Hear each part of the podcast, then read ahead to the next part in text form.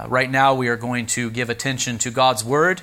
Uh, first, to the reading of it in Genesis 29 1, all the way through 30 24. It's a very long passage today. There will not be a New Testament reading for that reason. And then we will give ourselves also to the preaching of the Word of God. Genesis 29, verse 1. Hear now the word of the Lord. Then Jacob went on his journey and came to the land of the people of the east. And he looked and he saw a well in the field, and behold, three flocks of sheep lying beside it. For out of that well the flocks were watered. The stone on the well's mouth was large, and when all the flocks were gathered there, the shepherds would roll the stone from the mouth of the well and water the sheep, and put the stone back in its place over the mouth of the well. Jacob said to them, My brothers, where do you come from? They said, We are from Haran. He said to them, Do you know Laban, the son of Nahor? They said, We know him. He said to them, Is it well with him? They said, It is well, and see, Rachel, his daughter, is coming with the sheep. He said, Behold, it is still high day. It is not time for the livestock to be gathered together. Water the sheep and go pasture them. But they said, We cannot until all the flocks are gathered together and the stone is rolled from the mouth of the well. Then we water the sheep. While he was still speaking with them, Rachel came with her father's sheep, for she was a shepherdess. Now, as soon as Jacob saw Rachel, the daughter of Laban, his mother's brother, and the sheep of Laban, his mother's brother, Jacob came near and rolled the stone from the well's mouth and watered the flock of Laban, his mother's brother. Then Jacob kissed Rachel and wept aloud. And Jacob told Rachel that he was her father's kinsman and that he was Rebekah's son. And she ran and told her father. As soon as Laban heard the news about Jacob, his sister's son, he ran to meet him and embraced him and kissed him and said, and brought him into his house. And Jacob told Laban all these things, and Laban said to him, Surely you are bone and my flesh. You are my bone and my flesh. And he stayed with him a month. Then Laban said to Jacob, Because you are my kinsman, you should therefore serve me for nothing? Tell me, what shall be your wage? Now Laban had two daughters. The name of the older was Leah, and the name of the younger was Rachel. Leah's eyes were weak, but Rachel was beautiful in form and appearance. Jacob loved Rachel. And he said, I will serve you seven years for your younger daughter Rachel. Laban said, it is better that I give her to you than, to, than I should give her to any other man. Stay with me. So Jacob served seven years for Rachel, and they seemed to him but a few days because of the love that he had for her.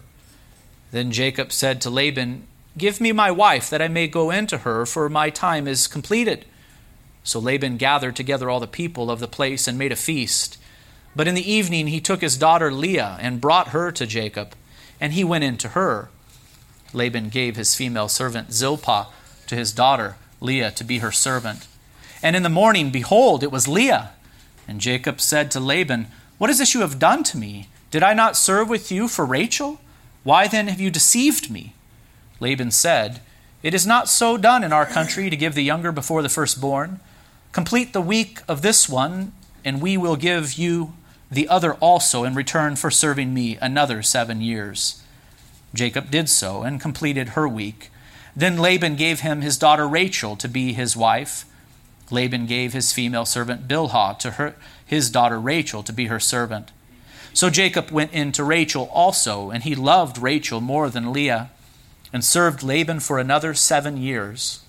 When the Lord saw that Leah was hated, he opened her womb, but Rachel was barren.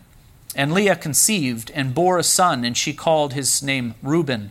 For she said, Because the Lord has looked upon my affliction, for now my husband will love me. She conceived again and bore a son, and said, Because the Lord has heard that I am hated, he has given me this son also. And she called his name Simeon. Again, she conceived and bore a son, and said, Now this time my husband will be attached to me, because I have borne him three sons. Therefore his name was called Levi. And she conceived again and bore a son, and said, This time I will praise the Lord. Therefore she called his name Judah. Then she ceased bearing. When Rachel saw that she bore Jacob no children, she envied her sister. She said to Jacob, Give me children, or I shall die. Jacob's anger was kindled against Rachel, and he said, Am I in the place of God who has withheld from you the fruit of the womb? Then she said, Here is my servant Bilhah Go into her so that she may give birth on my behalf, that even I may have children through her. So she gave him her servant Bilhah as a wife, and Jacob went in to her. And Bilhah conceived and bore Jacob a son. Then Rachel said, God has judged me and has also heard my voice and given me a son. Therefore she called his name Dan. Rachel's servant Bilhah conceived again and bore Jacob a second son. Then Rachel said, With mighty wrestlings I have wrestled with my sister and have prevailed. So she called his name Naphtali. When Leah saw that she had ceased bearing children, she took her servant Zilpah and gave her to Jacob as a wife. Then Leah's servant Zilpah bore Jacob a son, and Leah said, Good fortune has come. So she called his name Gad. Leah's servant Zilpah bore Jacob a second son, and Leah said, Happy am I, for women have called me happy. So she called his name Asher. In the days of wheat harvest, Reuben went and found mandrakes in the field and brought them to his mother Leah. Then Rachel said to Leah, Please give me some of your son's mandrakes. But she said to her, is it a small matter that you have taken away my husband? Would you take away my son's mandrakes also? Rachel said, Then he may lie with you tonight in exchange for your son's mandrakes. When Jacob came from the field in the evening, Leah went out to meet him and said, You must come in to me, for I have hired you with my son's mandrakes. So he lay with her that night, and God listened to Leah, and she conceived and bore Jacob a fifth son. Leah said, God has given me my wages because I gave my servant to be my husband, uh, to my husband rather. So she called his name Issachar. And Leah conceived again, and she bore Jacob a sixth son. Then Leah said, God has endowed me with a good endowment. Now my husband will honor me, because I have borne him six sons. So she called his name Zebulun. Afterward she bore a daughter, and called her name Dinah. Then God remembered Rachel, and God listened to her and opened her womb. She conceived and bore a son and said, God has taken away my reproach. And she called his name Joseph, saying, May the Lord add to me another son. So far, the reading of God's most holy word. May the Lord help us now as it is preached to apply it to our lives today. It was a long passage, wasn't it? It could have been broken into two parts. I decided to handle it all at once. It was a week or two ago that uh, one of you approached me after the worship service and asked this question Why is it that the Genesis narrative places such a heavy emphasis upon the sins of the patriarchs, Abraham, Isaac, and Jacob? At least that's my little paraphrase of the question that was posed. And it's a very good question that the Genesis narrative puts the sins of the fathers and the dysfunction of their families on full display. It's undeniable. You see it clearly now, don't you, by this time in our study of the book of Genesis? But the question is why? Why would God move Moses to write as he did? What was the purpose of delivering this particular message to Israel and also to us? Certainly, a different story could have been told, different things could have been emphasized. Now, I suppose that some might view the record of the sins of Abraham, Isaac, and Jacob as simple warnings to the people of God. The message would be look at what a mess your forefathers made of things when they acted contrary to the will of God. Emulate their faith, yes, but avoid their failures. I suppose that would be the message that we would draw out from this text if that were the point of, of the emphasis of, upon their shortcomings. And I do not deny this is a valid application of the text. I myself, in my preaching, have drawn applications like this from the narrative of Genesis. For example, you have been warned against being driven by fear as Abraham and Isaac were when they took matters into their own hands and lied about their wives, saying only that they were their sisters. You have been warned against acting according to human wisdom and cunning instead of walking by faith. You've been encouraged to endure suffering with patience, trusting that the Lord will provide for you in His way and in His time. You've been encouraged to protect and invest into the marriage relationship. And you've been warned against showing favoritism to your children also. These are valid applications that can be drawn from the narrative of Genesis as we consider the mistakes that our spiritual forefathers made Abraham, Isaac, and Jacob. It is right, therefore, for us to look upon the lives of the patriarchs and to imitate that which was good in them and also to avoid that which was sinful. Paul the, the Apostle did approach the stories of the Old Testament in this way. He recognized that they served as examples for us so that we might do what is good and avoid that which is evil. I am thinking here of what he had to say in 1 Corinthians 10 when he uh, drew attention to that episode where Israel, after they had gone out from Egypt, they were in the wilderness and they were grumbling and they were complaining against God in the wilderness. And based upon that story, that Exodus story, he made this application for the church in Corinth. He said to them, We must not put Christ to the test as some of them did and were destroyed by serpents, nor grumble as some of them did and were destroyed by the destroyer. Now, these things happened to them as an example, he says, but they were written down for our instruction on whom the end of the ages had come, has come. So Paul looked upon that Old Testament story. He noticed that the people of Israel were wrong to grumble and to complain against the Lord, and he, war- he warns the, the new covenant Christian do not grumble. Do not complain against God. Be thankful. Look at what happened to them in the past. That story was written down so that we might apply it to our life. So it is valid for us to make application like this from the narrative of Genesis. It is right that we look upon the faith of our fathers, just as Hebrews 11 does, and say, imitate that good thing. Do you see that they had faith. Imitate that faith. And it is also right that we observe their sins and say, Flee from this. For these things have happened to them as an example, but they were written down for our instruction. But I think we must also recognize that there are deeper and more substantial purposes for the emphasis upon the sins of the patriarchs and the dysfunction of their families in the Genesis narrative.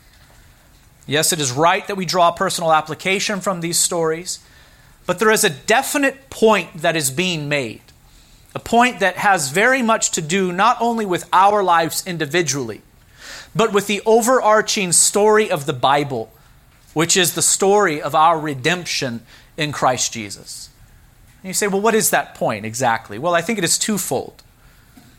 One, when the Genesis narrative emphasizes time and again the sin of the patriarchs of Israel, it demonstrates the fact that our election, be it the election of Israel considered according to the flesh or the election of the Israel of God according to the Spirit, our election is only by the free and unmerited grace of God. These narratives demonstrate time and again and very clearly that Abraham, Isaac, and Jacob were set apart in the world not on the basis of their good works, but by the grace of God alone. Is a very big and foundational theme that runs through the story of the Bible, which is the story of our redemption through the work of Christ. Our election in Him, our being blessed in Him, our being reconciled to God through Him, is not the basis of our, on the basis of our good works, but by the free and unmerited grace of God alone. I think one of my favorite Old Testament passages, which draws attention to the unmerited favor that was set upon Israel from the start, is found in Ezekiel chapter 16. Here, uh, the Lord rebukes Israel for, among other things, her pride. And to humble her, he reminds her that whatever good she has is the result of his unmerited, undeserved grace.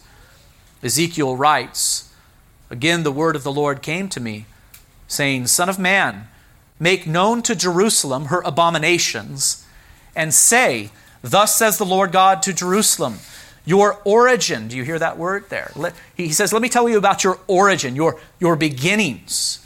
Your origin and your birth are of the land of the Canaanites. Your father was an Amorite and your mother a Hittite.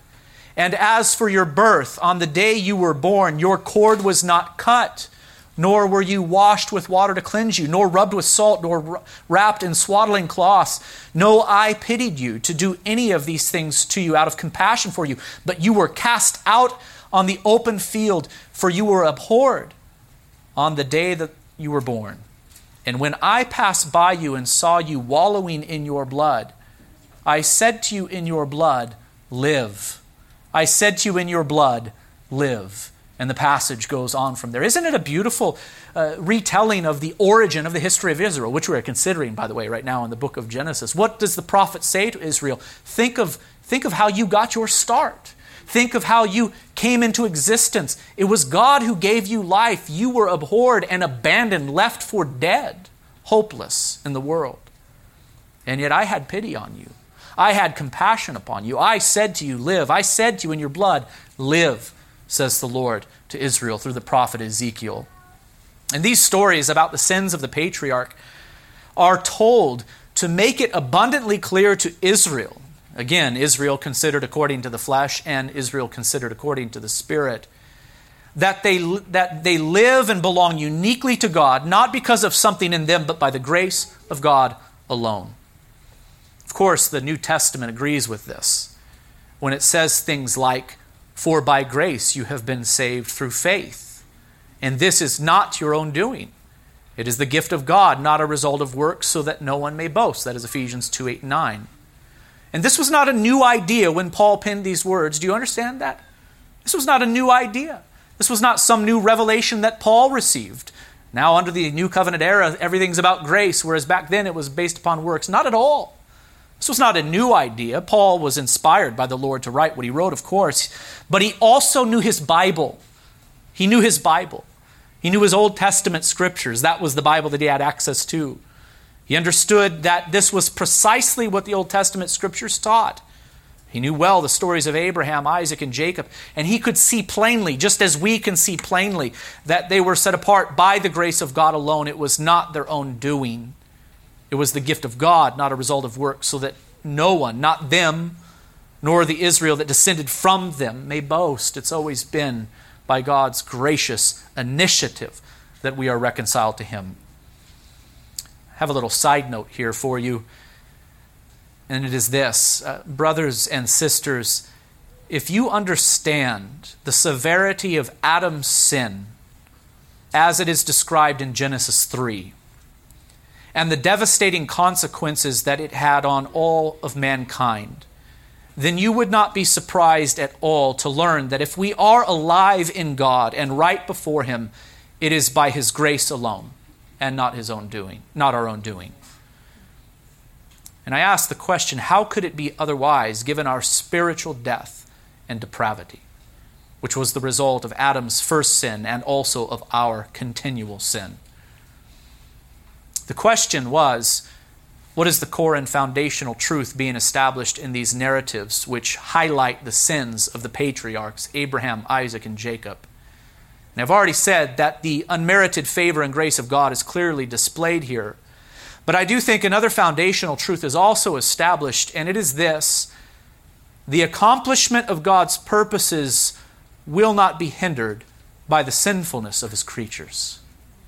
The accomplishment of God's purposes will not be hindered by the sinfulness of his creatures. And I want to say this to you boldly this is very good news. This is very important news. This is important for us to know, and it is deeply encouraging. And the reason is this you've probably noticed that we live in a world that is very wicked. We live in a very wicked world, a world filled with sin but you also know that God's word reveals that he has a plan, don't you? And then, therefore, the question arises how, how can God possibly accomplish his plan given the prevalence of evil in the world? It looks as if his plan has been thrown off course. It looks as if there's no hope for the fulfillment of his promises. Uh, how is he going to pull it off? All his creatures are have rebelled against him, and, and yet he says that he's going to do certain things in and through us. How will it be so?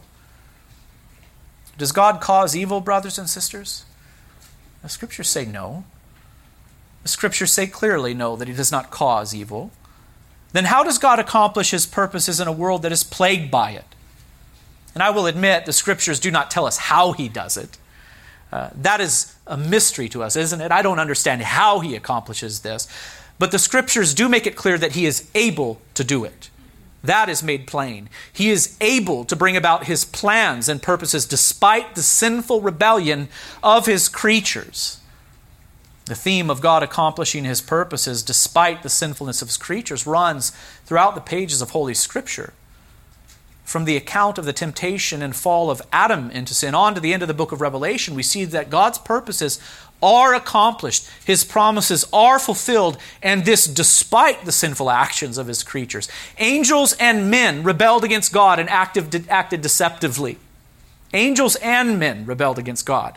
They sinned against him, and yet God's purposes are accomplished for, as Isaiah 46 9 says, He is God, and there is no other. He is God, and there is none like him, declaring the end from the beginning and from ancient times, things not yet done, saying, My counsel shall stand, and I will accomplish all my purpose. Brothers and sisters, there are many points of application to draw from the Genesis narrative.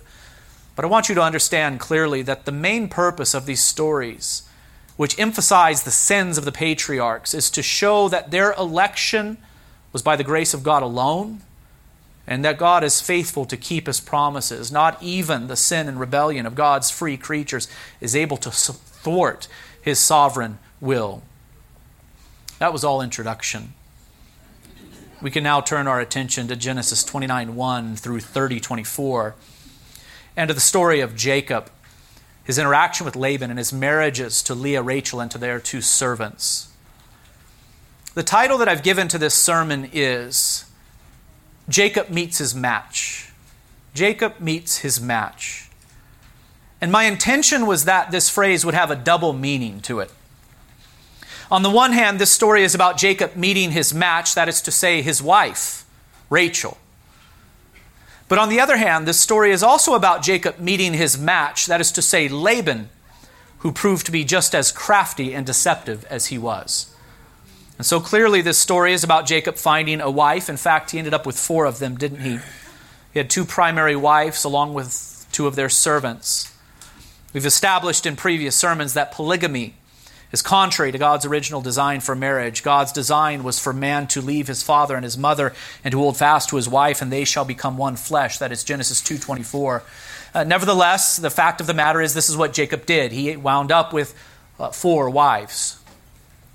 It is clear that the story we are considering today mirrors the story that was told back in Genesis 24 of Abraham's servant traveling to find a wife for Isaac. I don't know if, as I read the text, you, you said, This sounds this sounds familiar. Different characters, but a similar story being told. There are very many parallels.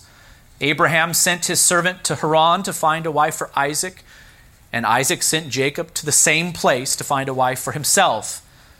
Both of the wives were found when the men, Abraham's servant first, and then later Jacob, entered the land and they came to a well. Perhaps it was the same well. We don't know for sure, but likely it was.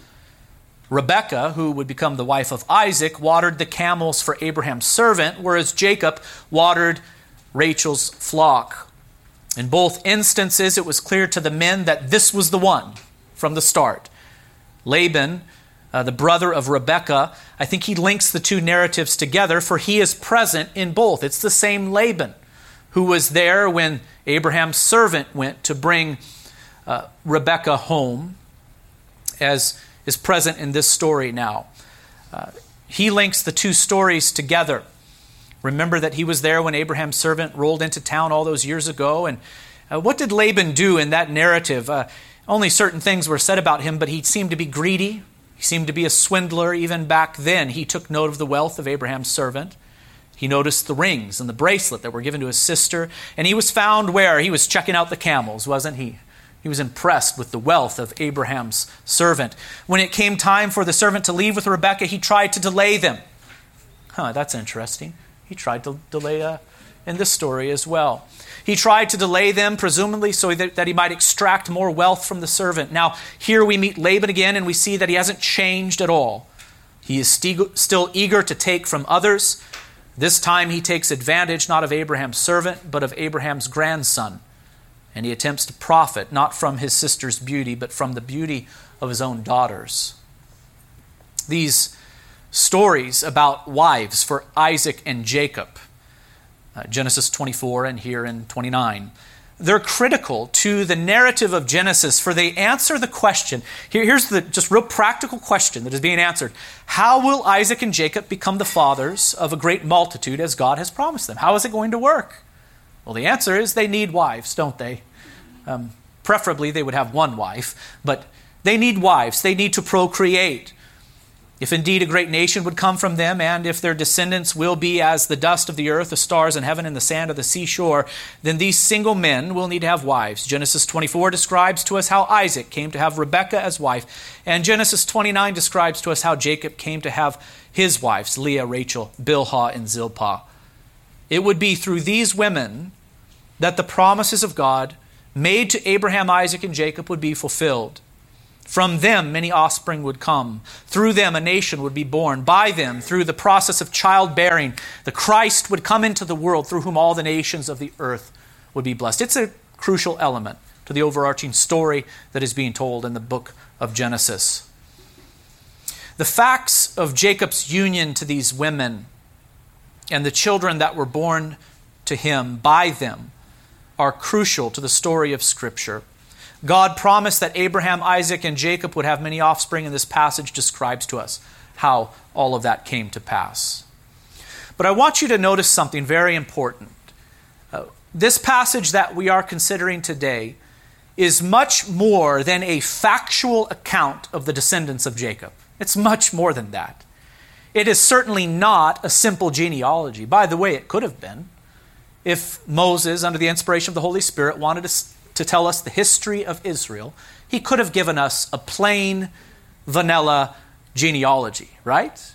He could have listed for us family tree style, uh, the descendants of Jacob. If the point of this passage were to state the facts of the history of Israel, a simple genealogy would have done the trick. But instead, we find, we find a story. It is a narrative. And I think you would agree with me that this story is scandalous. It is a scandalous story. It's, it's the kind of story that when you come to it, if you have small children in the home, when you come to it in your Bible reading, as a father, as a mother, you probably think to yourself, perhaps we'll summarize this one and skip ahead a little bit in the book of Genesis because I don't want to answer questions. This is a scandalous story. It's filled with terrible behavior, fueled by jealousy, bitterness, and deceit. And I would imagine that many who read this story think to themselves, is this, is this really in the Bible? And more than that, was this really the behavior of the patriarchs and matriarchs of Israel? Really? This is how it all came to be? It's a shocking story. And it's especially shocking when you think that Moses is the one who wrote it down and delivered it to Israel after they were delivered from Egypt in order to say to them, Here's your history. I have something for you guys. I've compiled a history of your people, of our people, for you. Here it is. And what is it filled with? Scandal, sin, deception, bitterness, jealousy. It's filled with really awful things. You can't help but read the story and feel terrible for, for Leah. Feel terrible also for her sister, and even for those servants as they're caught up in this drama. I've made this point earlier, and so I'm not going to belabor it here, but I must again say that one of the main purposes is to communicate to physical and spiritual Israel that her election and privileged position before God is grounded in His free grace alone. You get the impression that Moses was determined to drive this point home as he tells yet another story which draws attention to the scandalous sin of the patriarchs and matriarchs of Israel. It's not one story or two, but one after another, where you say, Did they really behave in that way? Again, he could have stated the facts in another way, but the Spirit moved him to tell this story so that we might know for certain that by grace we have been saved through faith. And this not our own doing. It is the gift of God, not a result of works, so that no one may boast. Brothers and sisters, uh, now that we are fallen into sin, we must recognize that the root of all true religion is grounded in the free grace of God alone. If man is to have a right relationship with God, then God must initiate. God must act. He must graciously extend his hand to lift us up out of the miry clay. And any religion that presupposes that a right relationship with God begins with man's initiative is a false religion at its core. It is out of step with the basic and fundamental story of Holy Scripture. Here we see clearly that God calls and saves not those who are inherently righteous, but He calls and saves sinners. This He graciously, these He graciously calls to Himself. And sadly, there are many who bear the name Christian who have erred in their understanding of this truth. They have assumed that they are in Christ and right with God because of something that they have done apart from divine grace. In fact, they have stumbled over the stumbling stone, as Paul calls it. Why? Because they did not pursue it by faith, but as if it were based upon works. And so, though it is true that this story tells us about Jacob meeting his match, that is to say, his marriage to Leah, Rachel, Bilhah, and Zilpah, and the offspring that came from them, this story also highlights the depravity and unworthiness of Israel's ancestors and thus highlights God's amazing grace.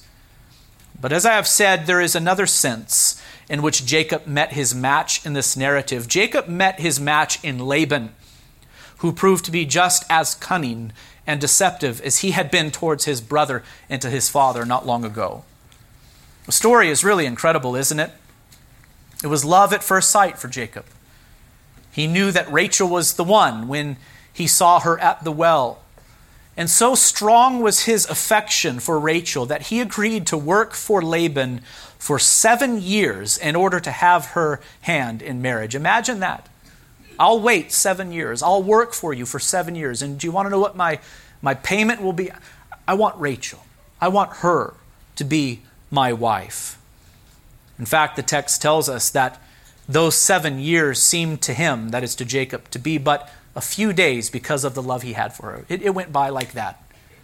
I don't know if that's true. It must be true. It's in the Bible, right? It went by like that for him. Uh, we know what the text means, right? Uh, he was so eager to have uh, Rachel as wife. The time flew by.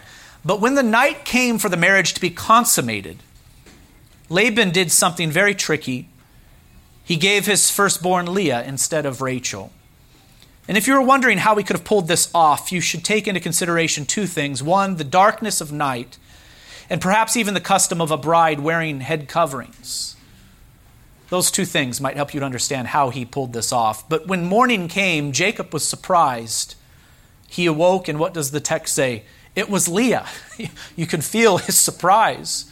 And when Jacob confronted Laban concerning this act of deception, Laban simply said, It's not done so in our country to give the younger before the firstborn. Complete the week of this one, and we will give you the other also in return for serving me another seven years. It's not done so in our country. You can almost hear Isaac, Jacob's father, saying the same thing to himself concerning the blessing he wanted to pronounce upon Esau, though he knew it was contrary to the word of God. This, this is what God has said, but this is the, how we do things. We bless the firstborn, not the second. There he is, bent on doing it. And it takes this act of, act of deception to accomplish God's uh, will. It was wrong that it was deception, but still, Jacob ends up blessed. So just see the parallels. I want you to recognize them. But it is an ironic story, isn't it? Isn't it ironic? Jacob really did get a taste of his own medicine here, didn't he? He had not long ago followed his mother's plan to deceive his father. He, the second born, pretended to be the firstborn, and he took advantage of the darkness of his father's aging eyes. But here, Laban, who was the br- brother of uh, Jacob's mother, he used the darkness of night to swap out his second born daughter for the first.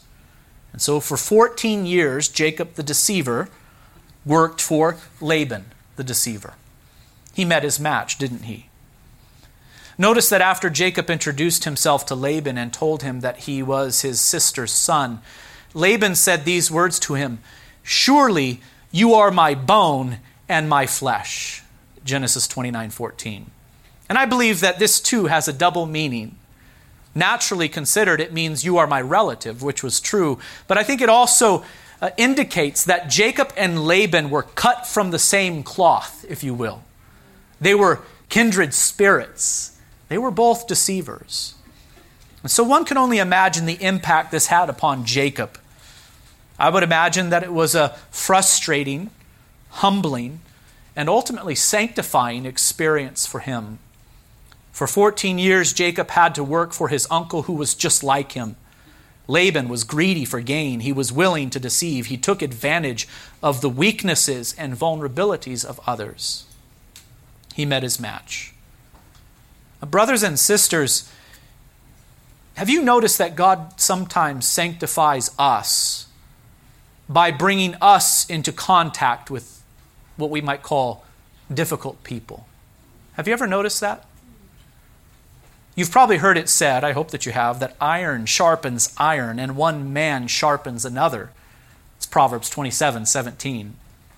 And when I hear that proverb, I typically think of friends sharpening one another in the context of their friendship. Two Christian brothers meeting together to, to strengthen and encourage uh, one another in Christ Jesus. I think typically that is what happens friends in Christ should encourage one another and challenge one another to pursue Christ and to honor Him in thought, word, and deed. But, but here's what I want to say to you this morning. Sometimes the Lord will sharpen, sanctify His people, not through happy and pleasant relationships, but through difficult ones also.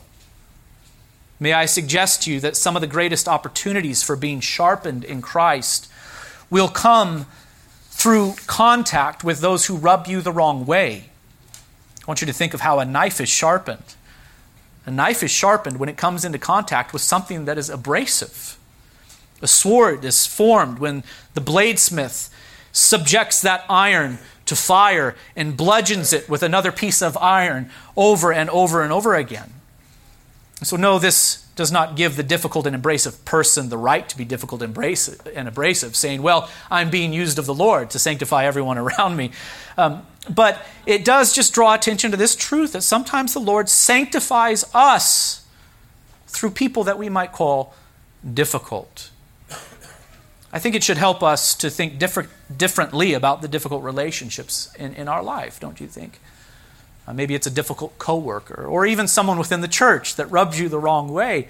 The Lord may be using that to teach you some things. It might even be your wife who from time to time rubs you the wrong way or your husband Instead of looking at that person and grumbling about the difficulty, maybe say, Lord, thank you. For in this relationship, I see that you are, you are knocking rough edges off of me. Maybe even your children. I, I love my children very much, but I think every parent would agree that there are moments where difficulties arise. Thank you, Lord, for this relationship. Though it is difficult now, I could see how you're using it to refine me as one of your children. I'm sure that the Lord used lying Laban to sanctify Jacob the deceiver. And I would suggest to you that the difficult people in your life are there for a reason. Perhaps the Lord is teaching you patience. Maybe He is teaching you how to love those who aren't always lovely. It may be that you need to learn how to confront wrongdoings, but with winsomeness and grace. Perhaps the Lord is humbling you by confronting you with your own sin through someone else's similar behavior. It, Maybe you have this circumstance where someone is bothering you, but when you think about it enough, you go, I'm the same way. Sometimes the Lord gets our attention concerning the severity of our sin by allowing us to have a taste of our own medicine. I think that was the case here in this narrative for Jacob. Friends, we should not run from those who are difficult. Yes, sometimes boundaries are needed, but we should also learn to give thanks to God for those who might rub us the wrong way and to ask the Lord to use them to sanctify us further and further. In Genesis 29, we see that Jacob met his match. He found a wife. In fact, he took four of them to himself, which, as we have established in previous sermons, was contrary to God's design for marriage in the beginning. And Jacob also met his match in Laban. He had to work for a man who was just like him for 14 years. By the way, quick side note I think he had Leah as wife after seven years, and I think he had Rachel, as wife, after seven years and one week.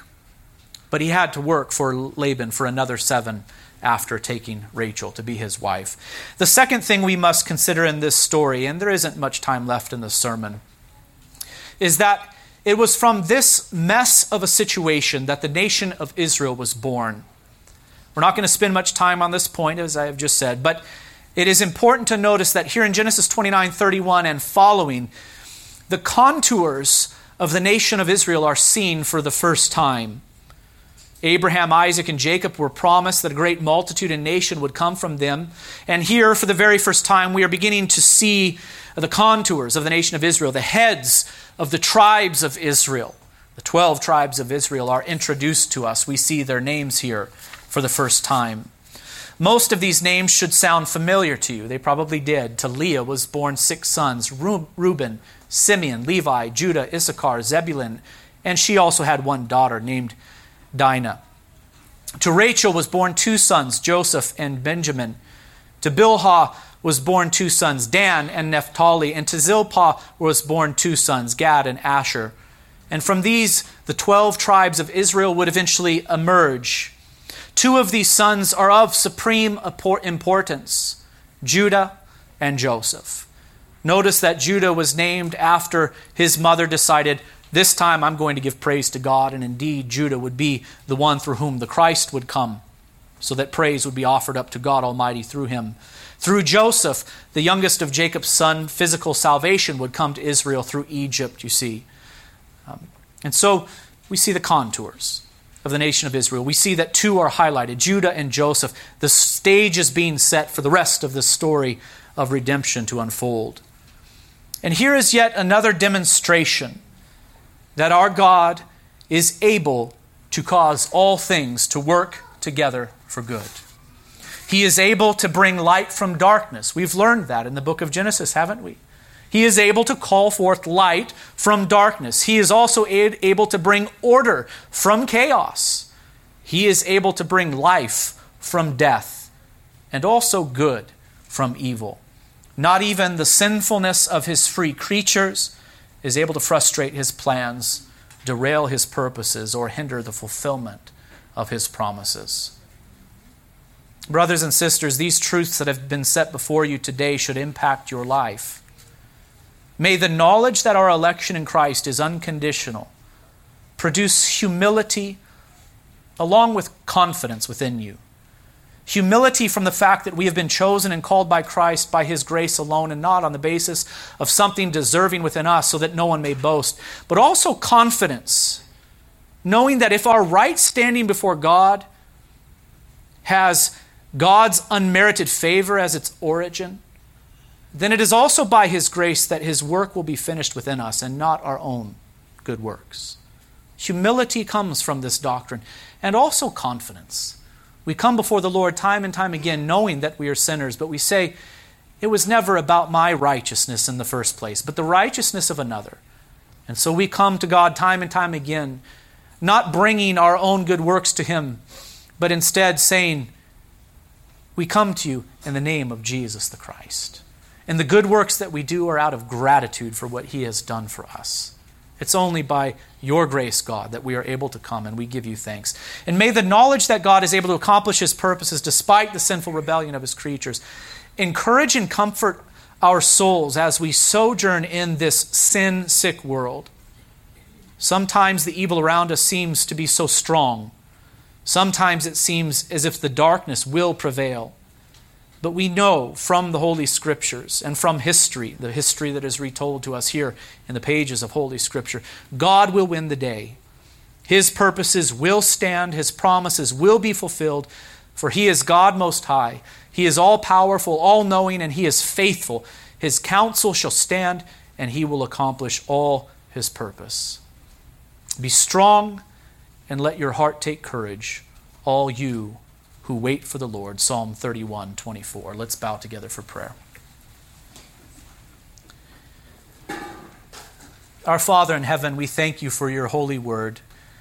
We thank you for these stories, which are actually quite perplexing when we first read them, given the scandal uh, that is contained within them. But we thank you that your word is faithful to exalt you, O God, your holiness, your faithfulness. And also, it is faithful to highlight our sinfulness. Though it is not pleasant to consider, it is good for our souls to realize how depraved we are. So help us, Lord, to move forward according to these truths in humility, but also in confidence, knowing that you will finish the work that you have begun. It's the name of Jesus the Christ we pray, and all of God's people say,